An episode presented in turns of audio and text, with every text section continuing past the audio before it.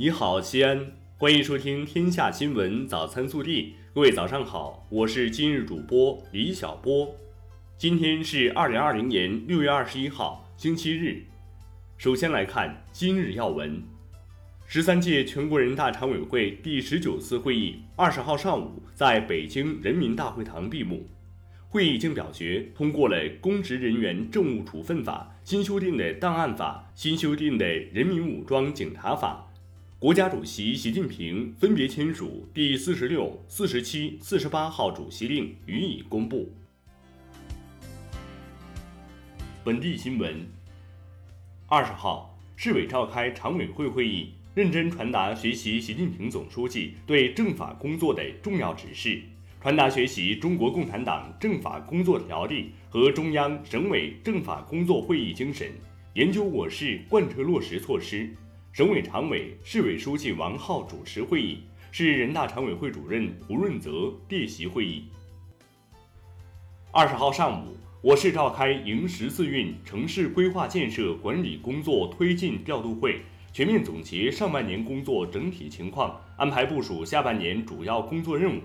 省委常委、市委书记王浩主持会议并讲话，市长李明远安排有关工作，市委副书记韩松出席。二十号，西安火车站改扩建项目西安站南站房站前广场及进站口适应性工程改造完成投入使用，加之二十号起普速列车全部实行电子客票，以后旅客进站会更加通畅、方便、快捷。近日。西安地铁五号线和六号线一期工程的六座车站文化墙设计方案新鲜出炉，并邀请广大市民乘客对文化墙设计进行投票，并提出宝贵建议。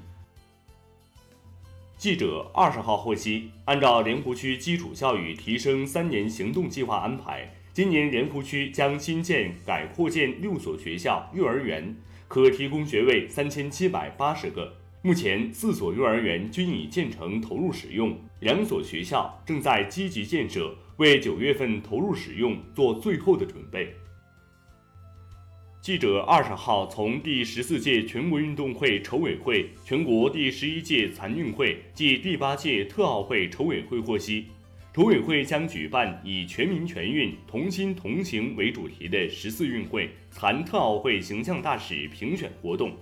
遴选出五位十四运会和残特奥会形象大使为全运代言，为陕西添彩。凡为陕西发展做出卓越贡献、公众形象积极健康、在全国有较高知名度和影响力的人士，均可推荐成为十四运会和残特奥会形象大使候选人。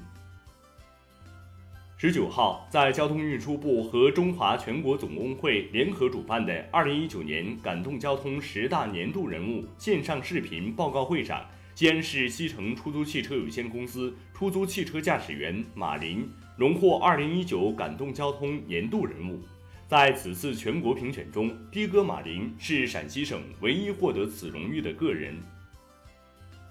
今天将迎来夏至节气，这一天白昼时间为全年最长，气温将继续升高。此外，今天还将迎来罕见的天文现象——金边日食，西安地区或可观测到日偏食。国内新闻，记者从中国国家铁路集团有限公司获悉。二十号凌晨，随着普速铁路电子客票系统一次性整体切换成功，标志着普速铁路电子客票顺利实施，覆盖京广、京沪、京九、陇海等普速铁路路网干线和运输繁忙线路，共涉及一千三百多个车站。此次推广实施后，全国铁路共有两千四百多个车站实行电子客票，将覆盖百分之九十五以上的铁路出行人群。二十号，北京市委宣传部副部长徐和建表示，六月十九号零时至二十四时，北京新增确诊二十二例。自六月十一号以来，北京市发生新发地批发市场聚集性疫情，已累计报告本地确诊病例二百零五例。二十号，香港特别行政区政府针对《中华人民共和国香港特别行政区维护国家安全法》草案发表声明称。特区政府予以全力支持，并会履行职责，确保相关法律在香港有效实施。声明同时指出，特区政府同意草案提出，香港特别行政区应设立由行政长官担任主席的维护国家安全委员会，并在承担执行维护国家安全主要任务的警务处和律政司设立专职部门。特区政府正展开相关的筹备工作。近日，英国一家禽肉企业确诊五十八例新冠肺炎病例，引起广泛关注。海关总署确认，英国禽肉尚未获得我国准入，不能向中国出口。二十号下午，北京市召开疫情防控第一百二十七场例行新闻发布会，会上，国家食品安全风险评估中心微生物实验室主任李凤琴表示，包括海鲜在内的所有食物不会感染冠状病毒。但存在被污染的可能，目前还不能排除低温冷藏食品和食品包装材料作为病毒载体，造成新冠病毒污染环境，引起人类传播的可能。二十号，武汉大学毕业典礼上，全体师生在微雨中起立，向因新冠肺炎牺牲烈士和逝世同胞默哀。特殊时期的毕业典礼让人难忘。而毕业典礼的一些有温度的安排，也将成为一堂特别的毕业课、人生课。二十号，湖北大学通报对教师梁艳萍处理情况。通报指出，梁艳萍在社交网络平台上多次发布、转发涉日涉港等错误言论，严重违反党的政治纪律和政治规矩，违反教师职业道德规范。在社会上造成了极为不良的影响。经校纪委研究、校党委审议，决定给予梁艳萍开除党籍处分；经学校研究，决定给予梁艳萍记过处分，取消其研究生导师资格，停止教学工作。十九号，震动一时的北京知名连锁药店康百新大药房董事长李东等涉嫌销售假冒三 M 口罩案一审宣判。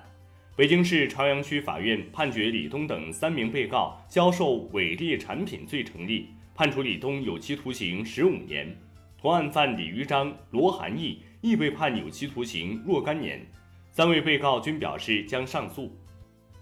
十五号，山东济南章丘区诺德名城小区一辆儿童自行车被从二十二楼扔下，业主反映小区之前经常有人从楼上扔下生活垃圾等物品。一业主自费安装了三个摄像头，没能拍下抛物者长相，律师建议报警处理。十九号，四川射洪县一段射洪绿然国际学校教师体罚学生的视频流传网络。视频中，老师对讲台下一学生教育时，突然做出扇耳光、踢踹等行为。二十号，学校回应此事称，经初步调查，初中教师杨某斌体罚学生情况属实。决定对杨某斌做停职处理。二十号，中国体操功勋教练、前体操女队主教练陆善珍因病去世，享年六十三岁。陆善珍一九五七年三月三十号出生，从一九九三年担任中国体操女队主教练以来，她率领中国女队拿下四枚奥运金牌，培养出奎媛媛、毕雯静、刘璇、张楠、程飞等多位世界冠军。以上就是今天早新闻的全部内容。更多精彩内容，请持续锁定我们的官方微信。明天不见不散。